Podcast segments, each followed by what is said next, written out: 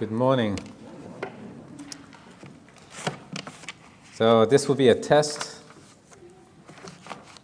I will uh, put the first exhibit on the screen.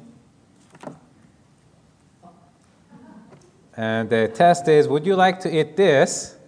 Or let's see, exhibit B, or this? Now, be honest. Now, which one should you eat? Right? I think we all agree with that part. You know, we may disagree about what we want to eat, but I think we all know what we should be feeding on. And that applies to today's message. Uh, if you remember, in uh, our passage last week, we ended in Colossians uh, chapter 2, verses uh, 8 through 10. Paul said, uh, Beware lest anyone cheat you through philosophy and empty deceit, according to the tradition of men, according to the basic principles of the world, and not according to Christ. And what he was talking about were some false teachers that have come to Colossae, and they were beginning to bring new doctrines, right? You had the original doctrines that the apostles brought, they taught people about Jesus, and now there's newcomers came and they had some additional things to teach them. And these things looked good, right? It says it was uh, through philosophy, love of wisdom. Who loves wisdom? I do. Who wants to appear wise? I do. All right? According to uh, the traditions of men. Who wants to be consistent with what the forefathers have done and wants to follow the same traditions? I mean, generally we do, right? We want to you know, establish that what we're doing is true now by looking at previous generations and assure ourselves, yes, that's what they've always done. So we can do the same today and be sure we're on the right path. Right? That's what they were teaching. Do the same things we've done in the past. And uh, according to the basic principles of this world, who doesn't like to fit in? I like to fit in. right? With everybody. That's the new doctrines that were being brought to them. They looked good Right? Like the donut you saw at the beginning. That's what I want. Right? But then Paul says, and not according to Christ. Right? But the problem was this wasn't consistent with what they've been taught about the Lord Jesus. And today, Paul will, uh, if you would, try to help us do what my doctor does when I go to my doctor, and my doctor checks my you know, my blood and other vital signs and telling me that I'm not eating the right foods, you know, the doctor will point out the value of eating nutritious, good food. You need to eat more vegetables and fruit and fish and other things that are good for you, right? The doctor convinces me, look, I'll explain to you what these foods are doing to your body, right? In a similar way, Paul will try to help us see the value of Christ, right, as opposed to these new doctrines that were being brought to them. Okay? So we'll start with that. Verse 11 in Colossians says, In him you were also circumcised with the circumcision made without hands, by putting off the body of the sins of the flesh by the circumcision of Christ, buried with him in baptism, in which you also were raised with him through faith in the working of God, who raised him from the dead and you, being dead in your trespasses and the uncircumcision of your flesh, he has made alive together with him, having forgiven you all trespasses, having wiped out the handwriting of requirements that was against us, which was contrary to us. And he has taken it out of the way, having nailed it to the cross. Having disarmed principalities and powers, he made a public spectacle of them, triumphing over them in it. So that's, that's a mouthful, right? But this, this kind of, if you would, a densely packed section in this book of trying to help us understand the uh, treasures of wisdom and knowledge that are hidden in Christ, all the treasures that are, are ours in Christ. So we'll spend some time trying to tear it apart and, and see what's in here and digest what we can. We'll leave the bones for later. Um, okay, so first one, in him you also circumcised. So circumcision, as most of you are familiar, is a rite that uh, God gave the Jews. He told uh, Abraham, This will be a mark of my covenant with you. And they circumcised the sons, and that was, if you would, some evidence in the flesh that they were God's people. The problem was that you could circumcise a person physically and the person may not be right with God. Right? Is that possible? Could you be physically circumcised and still not be right with God? Yeah. And in fact, that is the history of Israel. As you read through the Old Testament, these are God's people, but you know, they're, they're idolaters, they're murderers, they're doing all these terrible things. And God is judging them for their sins. So even though they had a mark of being God's people, there was a serious problem. And several times in the Old Testament, God talks about the circumcision of the heart and says, You guys, you know, you have the circumcision of the flesh, but you're missing the circumcision of the heart. There's something in your heart that is wrong. And uh, one verse, we, we studied it in the book of Deuteronomy not too long ago. It says, And the Lord your God will circumcise your heart and the heart of your descendants to give the Lord your God, to, sorry, to love the Lord your God with all your heart and with all your soul that you may live. So there God was talking about circumcising the heart, right? Which is what they really needed to be able to love God. They needed a heart operation. Now, this is an operation that no human hand can do. And uh, that's why Paul says, In him also you were circumcised with the circumcision made without hands. What that tells us is that Jesus made it possible for us to love God. Right? It's something the law and physical circumcision could not do for Israel. Right? And remember, this is what Paul is dealing with. There's this teaching of these false teachers coming in, and then there's the truth in Christ, and, and he's pointing them, look, you guys have something better. Yes, they have the circumcision in the flesh, but that's not going to help you know God and love God. The, the true circumcision, what you really want, is what Jesus has given you. He's taken away from your heart whatever it was that prevented you from loving God. So now you could really love God. Isn't that what you want? Isn't that better than physical circumcision? Right? A heart that can love God. Second thing he, uh, it, this goes into is uh, buried with him in baptism. Now, this can be confusing because there's at least three different baptisms in the Bible.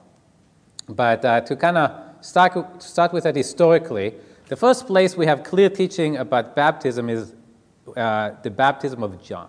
Now, it was probably somewhat of a carryover from the Old Testament. In the Old Testament, there were certain washings you could go through. If you did certain things that made you unclean, you would go and, and be washed with water as part of the ceremony of making you clean and able to enter into fellowship with God's people. But in the case of John the Baptist, it became a lot clearer, and he, he preached what we call a, a baptism of repentance. Right? You people have sinned against God. You've lived a life contrary to the will of God. God wants you to turn from that sin and now live for Him, right?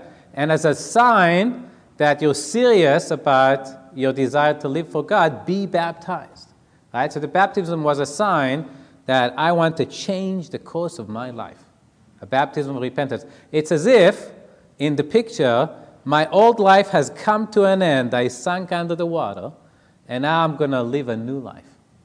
Right? Isn't that a beautiful picture? The problem is, it was just a picture. Right? Could I be baptized? Can I immerse myself under water and come up again and live the same old life I lived before? It's possible. Right? Now, in Christ, we have another baptism that is talked about here, and that is that we're actually buried with Christ. And um, this is a teaching that, that uh, Romans uh, gets into in a lot more detail. Uh, I see I didn't write down the verse, but uh, basically, we're told that we're placed into Christ, and when Christ was buried, we were buried with him. And when Christ arose, we arose with him. And in that transaction, my old nature, if you would, was killed or crucified and I've received a new nature from God. So now it's not just that I was baptized in water and I'm coming up and saying, I want to live a new life. Something happened to change me. I have a new nature that loves the things of God. It's not just that, you know, I want to live for God. I can live for God because I have this new nature that God has put inside of me. And that was the result of being baptized in Christ. The Lord Jesus died, He really died. He rose again, He received a new life. And in Christ, I have this new life. I have received a new nature. Right? It's, I think it's something difficult to understand, but it's an experience every believer has, right? That my life changed when, when uh, Christ came into my life. My life became different. All of a sudden, I had a love for the things of God. I've never had a love for the things of God before, right? It's something that changed when I got saved. It's this new nature that God created in His own image. Right? It's something you have in Christ. You don't have it in the Old Testament. Right? Now, God could have been doing things like that in the Old Testament, but in the law, in the teaching of these false teachers, this didn't exist. Right? They talked about external things, not about the inward reality that Christ was bringing uh, to them. Okay. Uh, next, we have and you being dead in your trespasses and the uncircumcision of your flesh, he has made alive together with him. Uh, we'll stop there. So, again, there's kind of a difference here.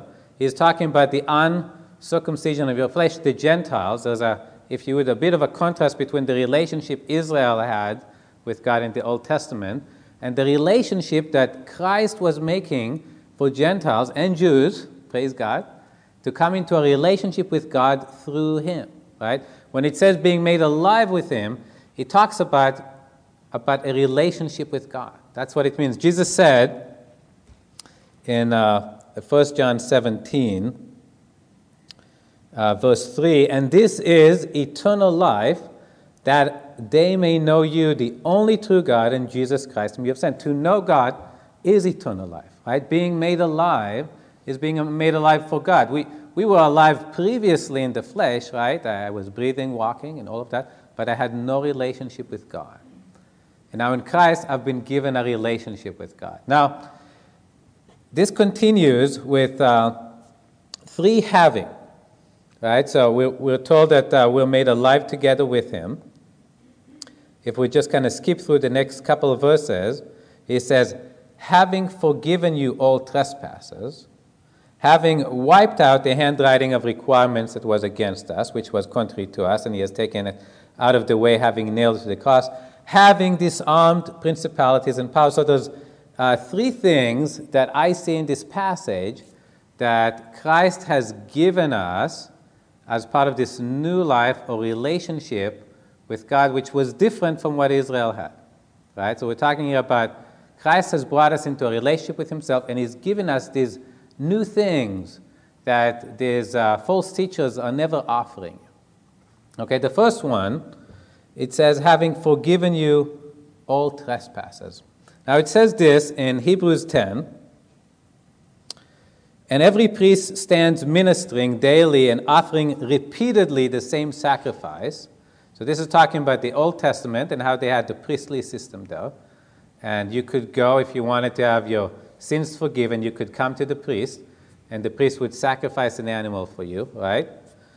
And um, he's daily, right? He's repeatedly offering sacrifice for sin. Why? Because we keep sinning, right? He keeps having to do it, right? But it, it adds and says, which can never take away sins. None of these things ever succeeded in removing a single sin, right? All the Old Testament um, rites that they did uh, the sacrificing of animals never really took away anybody's uh, sin. But this man, pointing to Christ, after he had offered one sacrifice for sins forever, sat down at the right hand of God, from that time waiting till his enemies are made his footstool. For by one offering he has perfected forever those who are being sanctified. So, first thing, we finally have something that really works.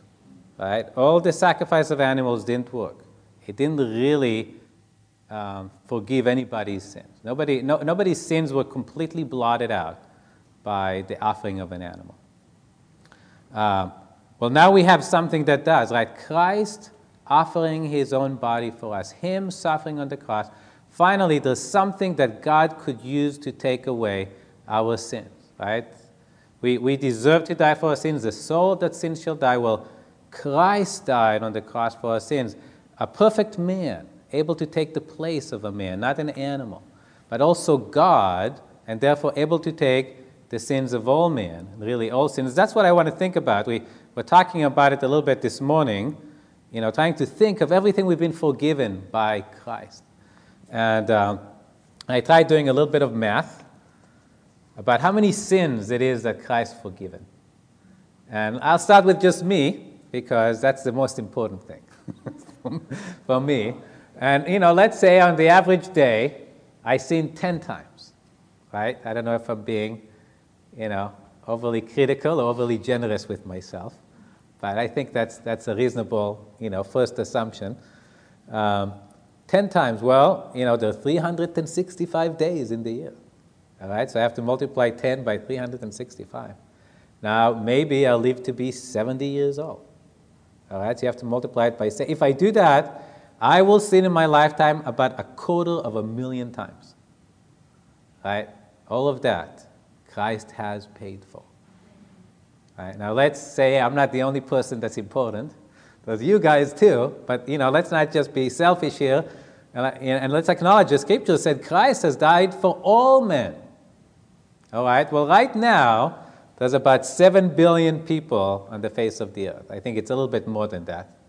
But we'll start with 7 billion. Well, 7 billion times about a quarter of a billion, uh, sorry, a quarter of a million, right, sins per person. Uh, so I did the math, and I, I came up to uh, one quintillion, if that's the right word, 788 trillion, 500 billion sins. And that just for the people who are alive today. You know, and think of that, you know, it said in that verse, for by one offering he has perfected forever those who are being sanctified. Isn't that amazing? All of those sins taken away. One offering.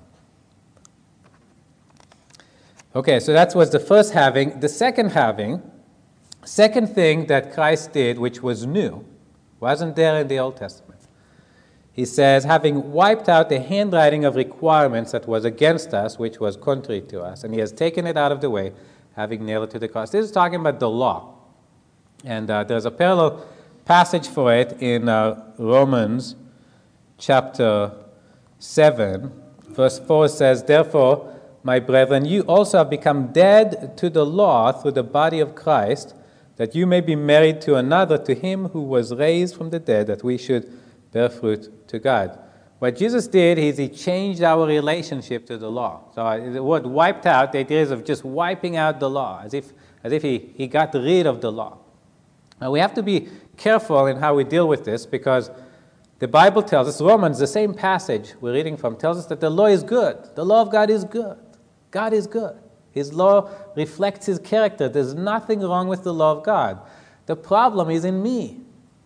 I can't keep the law of God. And if my relationship to God will be based on the law of God, even after I've been saved and I have a new nature and my old nature has been dealt a disabling blow, I still cannot live by the law of God. Right? If that was the condition of my relationship with God, is how well I keep the law, you know, I would, you know, not last very long as a Christian. And so Christ took away the law and he says the way he did it is we have become dead to the law. Right? That's the real way. When Christ died, remember we talked about that as a part of a, one of the baptisms. We're placed into Christ. When Christ died, he died in my place. And the law of God looks, sees me as having died in Christ, and it says, you know, I'm done with Noah. Uh, now let's say this, Tom you know, you caught me committing some infraction. I'm sure it was minor. But uh, I did something wrong, and uh, you write me a ticket. And, uh, you know, the next day, you know, sad to report, I pass away. And uh, somebody, you know, will, uh, you know, you will come and, uh, you know, try to collect on your ticket, and then you'll find out that I'm dead. What are you going to do with that ticket? right, it's, it just no longer applies, right? You know, as far as, as the law of California is concerned, Noad is no longer something to worry about, right? you know, we, we, is just, he's, he's no longer in the books. In the same way, because you have died in Christ, you're no longer in the books. right? I mean, the law of God is, says Tom Rodriguez dead. We don't have to worry about him anymore, right? I mean, you don't have to do anything about it.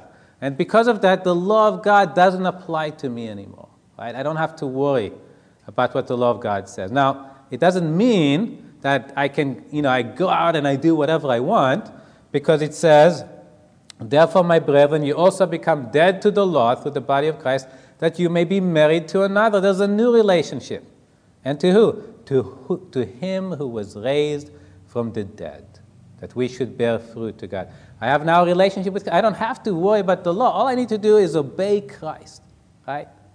And uh, the wonderful thing of that is, unlike the law, if you look at verse 6, but now we have been delivered from the law, having died to what we were held by, so that we should serve in the newness of spirit and not in the oldness of the letter. Christ works from the inside.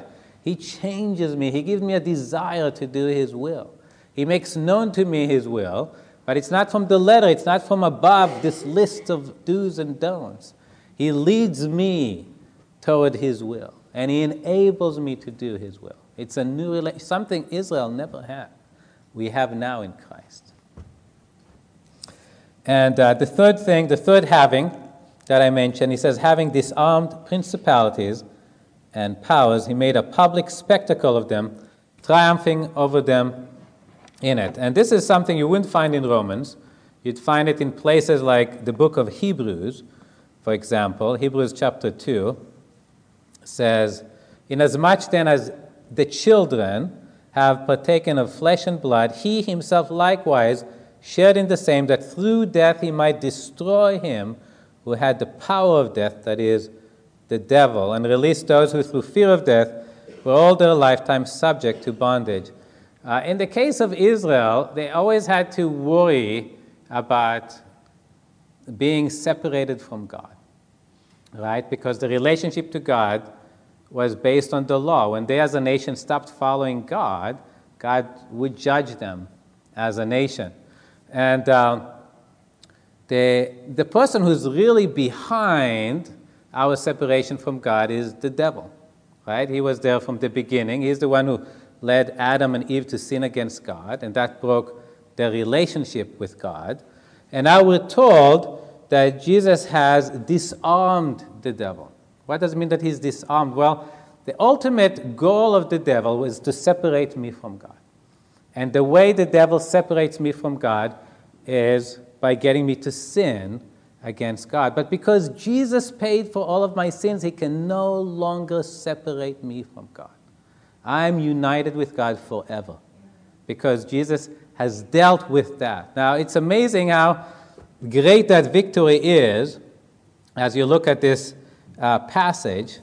Uh, it says that he, he made a public spectacle over them, triumphing over them uh, in it. I think it's borrowing f- from the imagery of what they would do in ancient Rome when uh, the Romans would conquer a new nation. After they finished fighting against their enemies, they would uh, disarm them. They took away their weapons. Then they would bring them to Rome and parade them throughout, make a public spectacle of them. Look at these guys. We defeated them. And uh, we're so, our victory over them is so conflict, we have, is so complete, we have no more fear of them, right? And we, we can let them walk. Why? Because we disarmed them. We took away their weapon. In a sense, that's what it says about uh, the danger we have from Satan. He's been completely disarmed as far as being able to separate us from God. He cannot separate you from God anymore. You're, you're connected to Christ forever. Okay. Um, so this was, uh, if you would, the, the doctor telling us of the value of our relationship with Christ and how, uh, if you would, nutritious it is. How, how this is really what we want. We want our relationship with Christ as opposed to what the false teachers were bringing them. And uh, the false teachers he deals with in the next verses, verse 16 through 19. So let no one judge you in food or in drink or regarding a festival or a new moon or Sabbath, which are a shadow of things to come. But the substance is of Christ. Let no one cheat you of your reward taking delight in false humility and worship of angels, intruding into those things which he has not seen, vainly puffed up by his fleshly mind, and not holding fast to the head, from whom all the body, nourished and knit together by joints and ligaments, grows with the increase that is from God. So, first, remember this is the false teaching. uh, let no one judge you in food or in drink or regarding a festival or a new moon or a Sabbath. They were bringing back these Old Testament teachings and saying you guys can't eat, you know, pork or shrimps or all these other things that the law says you can't eat. And you need to celebrate these feasts. You know, you need to keep the Passover and uh, the Day of Atonement and all these other Jewish feasts that God has given you. Or you're not going to have all the wonderful things God wants you to have. That's, that's, that's the teachings that they were bringing. Now, Paul says these things are a shadow of things to come. Right? So it doesn't say that these things had no value whatsoever, but they were just a shadow of things to come. Now, Christ, he says, is the substance. I'm, I mentioned before, I'm a, a light emitting diode engineer, right? So, you know, it's, it's my job to know all things about light. Now, this is something about light you all know that if I put a light over here and I stand over here, what will be over there? A shadow, right? Now, so there is a reality in God's plan of salvation, and that is Christ. Is the only reality of salvation that God ever had planned. The Jews didn't have any other salvation other than Christ. But in the Old Testament, that was before Christ, it was as if there was this bright lamp shining, and the, all these Old Testament feasts and, and laws were a shadow of Christ, meaning they had a picture of Christ. All these offerings that they had to bring to God, they were a picture of Christ. They, they were to show them how God would save them. Yes, a sacrifice would be offered on their behalf. Now, the animals themselves will not save them from their sins, but the animals were this shadow or this picture of how one day they will be saved. So these things were good in Old Testament time. Why? Because they pointed them to Christ. And when Christ came, they would recognize, oh, yes, this is God's plan of salvation. This is, this is what He meant all along. Right? So it was good. But now we're, we're past Christ. Here's Christ, He has come, and we can have a relationship with Him. And they're pointing still to these same shadows. And that's why Paul, beware lest anyone cheat you of your reward. What is your reward? Well, Jesus is. Our relationship with Jesus is the reward. That, that's the wonderful plan that God has had from us from the beginning of the world, the beginning of the universe. That's what He always wanted to us. And yet, there's a risk here as they were starting to feed us other things, the false teachers. You need to go back and keep all these laws, that these things will cause us to miss Christ Himself because we're so engaged in them. An illustration I once heard of it is uh, a soldier uh, at wartime he writes his wife love letters, right? And his wife receives the letters and she enjoys reading them, right? Because they tell her of how much her husband loves her, right? Well, now the husband comes back home and says, Honey, I'm home. And she says, Not now, honey, I'm reading your letters. right? You're missing it. And that's what they were doing. If they would go back to these laws in the Old Testament, they would be missing the reality that is theirs in Christ. That's what Paul was concerned for. Okay. So first he exposed the the false teaching, right? It's it's not the substance. Go to the substance, don't go to the shadows. Now he will expose the false teachers themselves. Now it doesn't sound so nice. He's saying about them that uh, they take delight in false humility and worship of angels. They're intruding into those things uh, which he has not seen. They're vainly puffed up in their fleshly mind. They're not holding to the head. And it sounds like kind of a negative thing, you know. Didn't your mother teach you, Paul, that if you don't have anything nice to say, don't say anything at all? Right? But uh, Paul is doing something very important here. He is exposing the wolf under the sheep's clothing. Remember, Jesus said that beware of false prophets who come to you in sheep's clothing, but inwardly they are ravenous wolves. Right? He's doing the Colossians and us the favor of peeling off a little bit of the sheep so we can see there's a wolf underneath, really for the protection of the saints. He's not being mean here, he's trying to help the believers out. All right, so the first thing he says, uh, they're taking delight in false uh, humility and uh, sorry, false humility and worship of angels. Now, I'll be honest, I don't know exactly what this means. Right? I, it seems that they were engaged in some sort of worship of angelic beings. Um, but he's saying that uh, this was false. So the best as I, I, I can guess, I, I know there's, you know, I, I want to be careful. I don't want to say things that condemn our brothers and sisters in Christ. I have a, a brother who is uh, in an Assemblies of God. And uh, in the Assemblies of God, there's this thing called speaking in tongues, right? And you, you can go and, you know, you'll say something that, you know, is unintelligible, right? Uh, we wouldn't be able to understand. And, and then the person will say, you know, I spoke in tongues. Everybody gets really excited. This person spoke in tongues. Now, I want to be careful you know, if God so desired to, He could give someone the gifts of tongues today. I have nothing against it. But this brother of mine, who is himself in the assemblies of God, says, you know, a lot of time people do it, and you look at their lives, and it's completely inconsistent with the teaching of the scripture. Right? You know this person couldn't really be um, in the will of the Lord because of the way their life is. Right? Gift of tongues you know, I'm not going to make a judgment of it, but clearly this person is living a life completely contradictory to the scriptures. And uh, that's my guess of what they were doing. They were coming in and having some sort of an experience, which was false. That's why he says it's a false humility and worship of angels. They were saying we were seeing these visions of angels.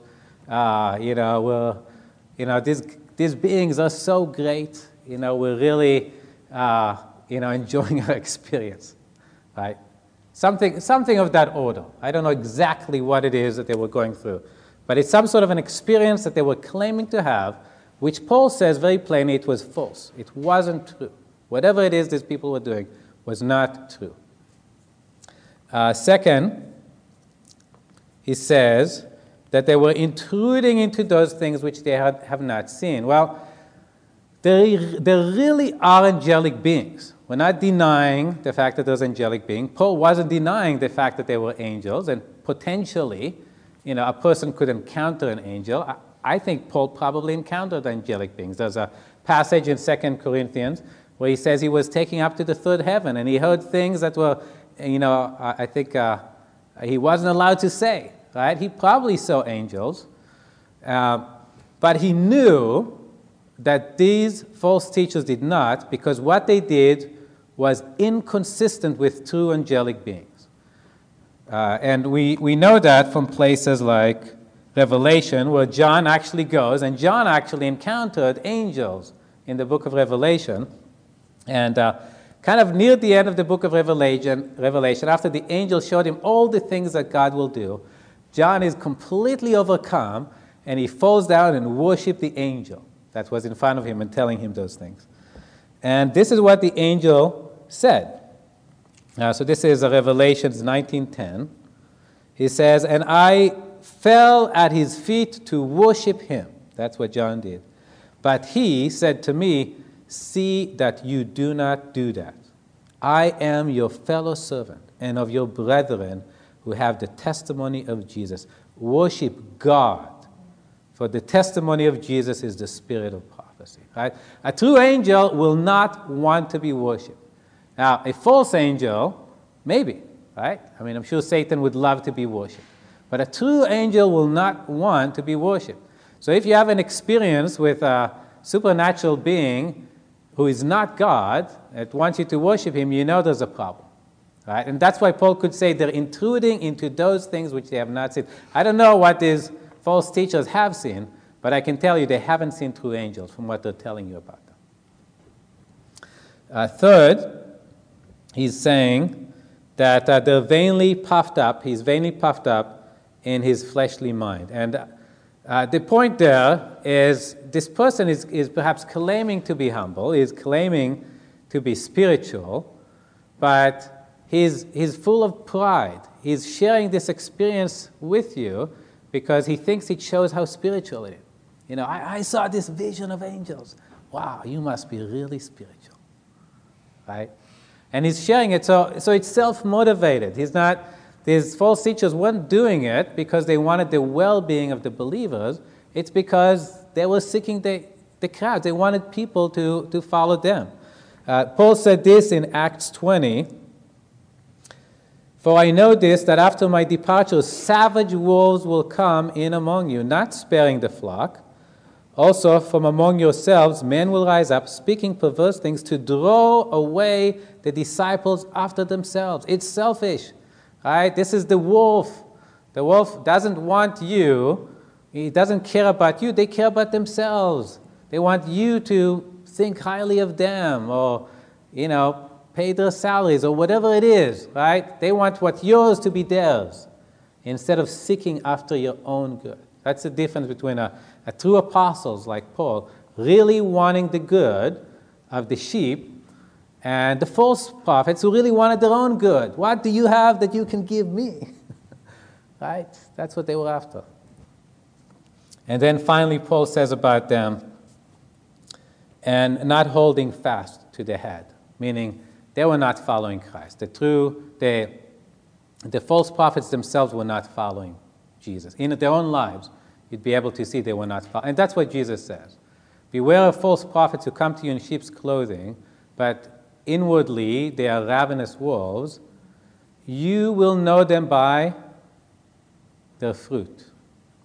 Their fruit, the evidence of their life. There's going to be a lack of evidence of personal obedience to Christ. It's not about how good a person sounds when he is teaching you, it's about their life. You have to look at their life to know the truth. And the false prophets did not have a testimony of personally following the Lord Jesus in their lives. Okay. now, we just have here uh, one la- the last verse, or the last portion of this verse. It says that they were not holding fast to the head, from whom all the body, nourished and knit together by joints and ligaments, grows with the increase that is from God. So, Paul is talking here about an increase that is from God. Now, I believe that during this period of time of false prophets have come to Colossae, there was a growth of the church. Now, it wasn't a growth that was from God. It was a growth of the number of people that were probably coming out to the services. Right? And one of the reasons I, I believe that, in the first verse, Paul is writing to them and he says, To the saints and the faithful brethren in Christ. Right? So it's, it wasn't to everybody in the church he was writing to, it was to the faithful brethren. Within the church, there was a church, there were the true believers in the church, but you've probably had a lot of people who came because they liked what these false teachers were preaching, right? They were, they were preaching philosophy, you know, wisdom. Everybody wants wisdom, right? They were teaching things according to the traditions of this world. That sounds good. They were teaching things uh, you know, according to the basic principles of this world. That sounds good. I, I think there was growth in the church during that time, but it wasn't a growth according to God. I uh, recently read about a man named Robert H. Schuller some of you probably know about him more than I did. I, I didn't know very much about him. So I heard his name in the past, but he passed away a few weeks ago while I was in Los Angeles. And so they had a big article about him in the LA Times. I don't get a newspaper in my own house, but my parents were getting a newspaper, so I read about this guy. And uh, they, this is a secular newspaper, so you have to be a little bit careful how you read it, especially when he talks about a professing Christian. But from what I understand, reading about him, uh, he uh, came perhaps from a conservative background, but he found that uh, if he would, would preach a positive message, people will come out to the church meetings. Right? And uh, he, uh, went as far as sending out a survey to the local neighborhood. What would you like to hear at church? And, uh, and so he preached, you know, popular messages, and uh, his church grew, and it grew, and it grew. And uh, he, uh, uh, for a time, he had the biggest church in the world, right? Uh, he built what's been called the Crystal Cathedral, right? Multi million dollar church building. And as you kept reading, you found that all of that fell away. Right? The, the whole thing went bankrupt. Right now, a Catholic church actually owns you know, the ground because the whole thing felt It wasn't from God. Right? What kind of growth do we want to have in our church? Now, we want growth, and this passage teaches that God wants growth, right? It says, From whom all the body nourished and knit together by joints and ligaments grows with the increase that is from God. I believe God, God wants His church to grow. Now, we have to be a little bit careful. There are two kinds of growth, right? There's growth in the number of people, and we would love to see that. We'd love to see more people come out, you know, join the fellowship of the saints, be saved if they're not saved, uh, become part of the body. Uh, there's also the growth in the Lord, right? Each individual person here can grow in the relationship with Christ and get to know Him better and be more conformed to the image of Christ. So they are both growth. We don't want to emphasize one over the other. And yet, what is the key for a growth that is a growth in God? Well, the key is the head, right? Staying attached to the head. And uh, the image here is that of a human body. And uh, the other key, so two keys, staying attached to the head and then staying attached to the rest of the body, right? Because it talks about being knit together by joint and ligament. That's you guys, by the way. joints and ligaments, okay? And as am I, joints and ligaments. Staying connected. And uh, the image is that of a human body, you know, and I see a child. I've hopefully reached my mature size. I'm not expecting to grow anymore. I'm hoping not to grow anymore because I know it's not going to be in the right direction. But, uh, you know, a child will grow but what does a child need to do to grow? Well, first of all, you know, your eye will have to kind of look down at the plate, right? And see the food, right? What makes it do it? It obeys the head, right? The head tells the eye, look down. The eye looks down, it sees the food. And then, in response to the information provided by the eye, the head tells the arm, okay, reach down and take the food. And if you are skilled enough to do so, you may use a fork. okay? Okay, and then, you know, okay, arm, now bring the food to the mouth. Mouth open. Right? Every member of the body has to obey the head, or the body is not going to grow. And the members of the body need to learn to work together. And that's, that's the only key for growth, which is the growth of God. First, each of us has to personally obey the Lord Jesus, right? We have to obey the head. And second, we have to learn to work together. Let's pray.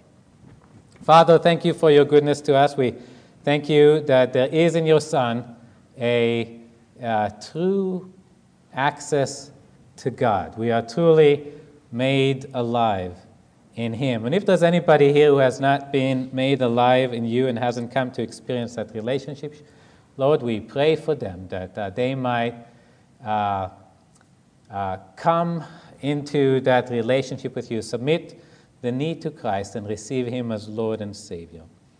And for the rest of us, Lord, how we yearn for that growth that you speak of in your word. We know that growth comes from obedience to you and working together with one another. Lord, we ask that you will indeed knit us together, give us one heart for the things of God, and bring growth to, to this local body. For we ask it in Jesus' name.